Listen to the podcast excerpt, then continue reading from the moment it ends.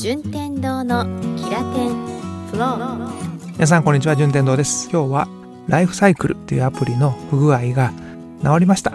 ていうご報告。そんなお話をしたいと思います。ライフサイクルってアプリはあのまあキラテンフローリスナーだったら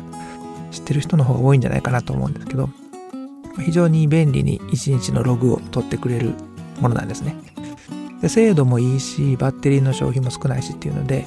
割と重宝してたんですけど僕はどのタイミングか忘れたぐらいある時を境にガクッと使えなくなって。でまあそこであんまり執着しないのが僕の悪いとこでもありいいところでもありなんでそのままさよならしちゃったんですよ。ライフサイクル。ただ機能としては非常にあの気に入ってたんでまあなんかねどっかで未練があったのかなと思いながらさよならしてで、えー、基本僕はあのタスクマで自分で入力をして1日のログを取っているっていうとこなんですけどちょっと最近のバタバタ続き。あとはこう自粛で家にいるっていうのが続いて変なリズムになっちゃったのか何なのかで漏れ抜けが目立ち始めたんですね。だからこうちょっと保険のような形でライフサイクルっぽいアプリないかなと思い再度インストールしてみたんですよ。もう一回チャレンジしようと思って。でライフサイクルチャレンジした時にあもしかしたらここが悪かったんじゃないかっていう風なところを変更して、まあ、3日間寝かせるんですよライフサイクルって。3日ぐらい寝かしてから正常に動くかどうかわかるんですけどその3日後にドキドキしながら開いたらなんと OK よって言われたんです。それをどこから見つけたかというところをお伝えします。iPhone なんでちょっと Android の版があればごめんなさい。iPhone として聞いてください。iPhone の場合、設定でプライバシー、位置情報サービス、システムサービスっていう順番に進むと、利用頻度の高い場所っていう項目があるんですよ。よくわからないですよね、これね。まあ、とにかく、そこ結構行ってるでしょ？みたいな場所。これをオフかオンってなってるんですけど、オンにしないとダメなんです。で、僕はこれがオフになってたんですね。これオフになってるからライフサイクルうまく機能しませんでした。で、まあダメ元でオンにした状態で3日間待てば機嫌よく今でも動いてくれてます。もう一度言いますね。設定、プライバシー、位置情報サービス、システムサービス、利用頻度の高い場所。これをオンにしてください。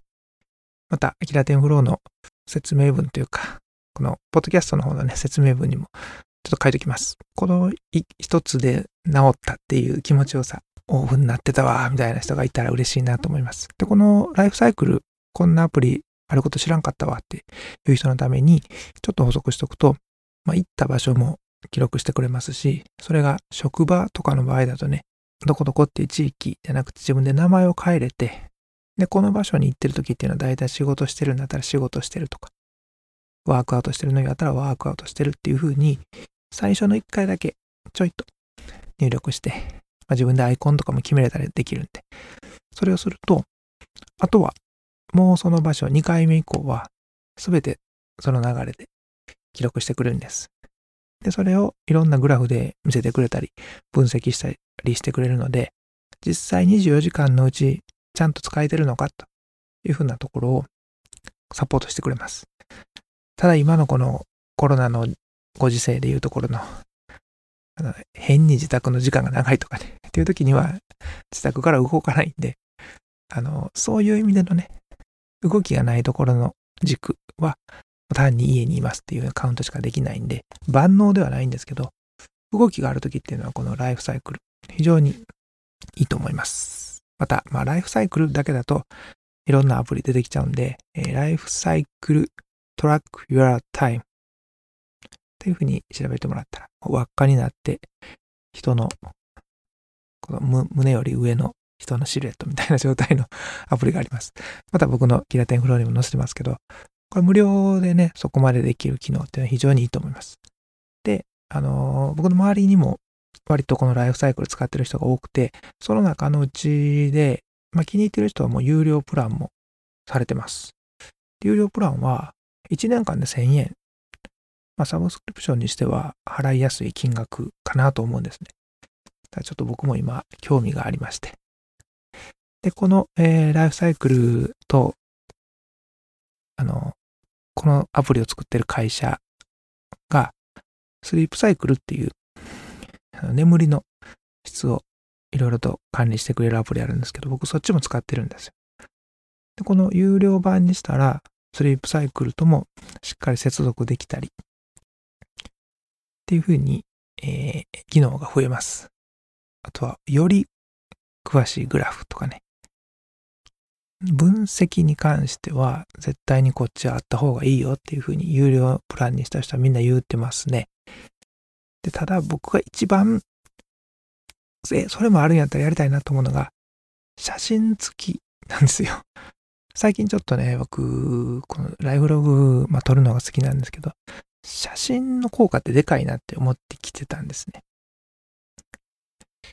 写真でこう瞬間的に、あ、この日そうそう、あれやったとか、ああ、この写真見たら思い出すわっていうふうに、もう言葉で何々したっていうよりも、その写真見た瞬間に思い出すことっていうのが大きいなと。僕、記憶力には自信がないので、写真ぐらいで思い出さんやろうって思ってて、こう、バカにしてたんですけど、逆でしたね。うん。割と、だいたいいつぐらいの時やな、ここに行ったの、みたいに出てくるんで、でおそらくこのライフサイクル有料版にしたら、その自分で iPhone 撮った写真っていうのをこうひっつけてくれるんだと思うんですよ、この書き方は。有料版にしたら、写真付きでレポート見れますっていうのは。で、えー、僕がこのライフサイクルのアプリと一緒にチャレンジしたサイレントログっていうアプリがあるんです。まあ、もしライフサイクルが機嫌よく動いてくれなかったらと思って保険をかけてサイレントログにしたんですけど、サイレントログのアプリの方は写真がね、いつもこうくっついてくるんですよ。自分が撮った写真が何月何日はあんたこんなことしたよ。この機能がちょっともしかしたら自分はいらんと思ってたけど案外好きかもしれない。思ってきたんですね。なんかいいじゃないの。近々有料版にするかも。です。ということで、えー、今日はライフサイクルのアプリの不具合が仮直りました。という話をお届けしました。順天堂のキラテンフロー。また次回お目にかかりましょう。ありがとうございました。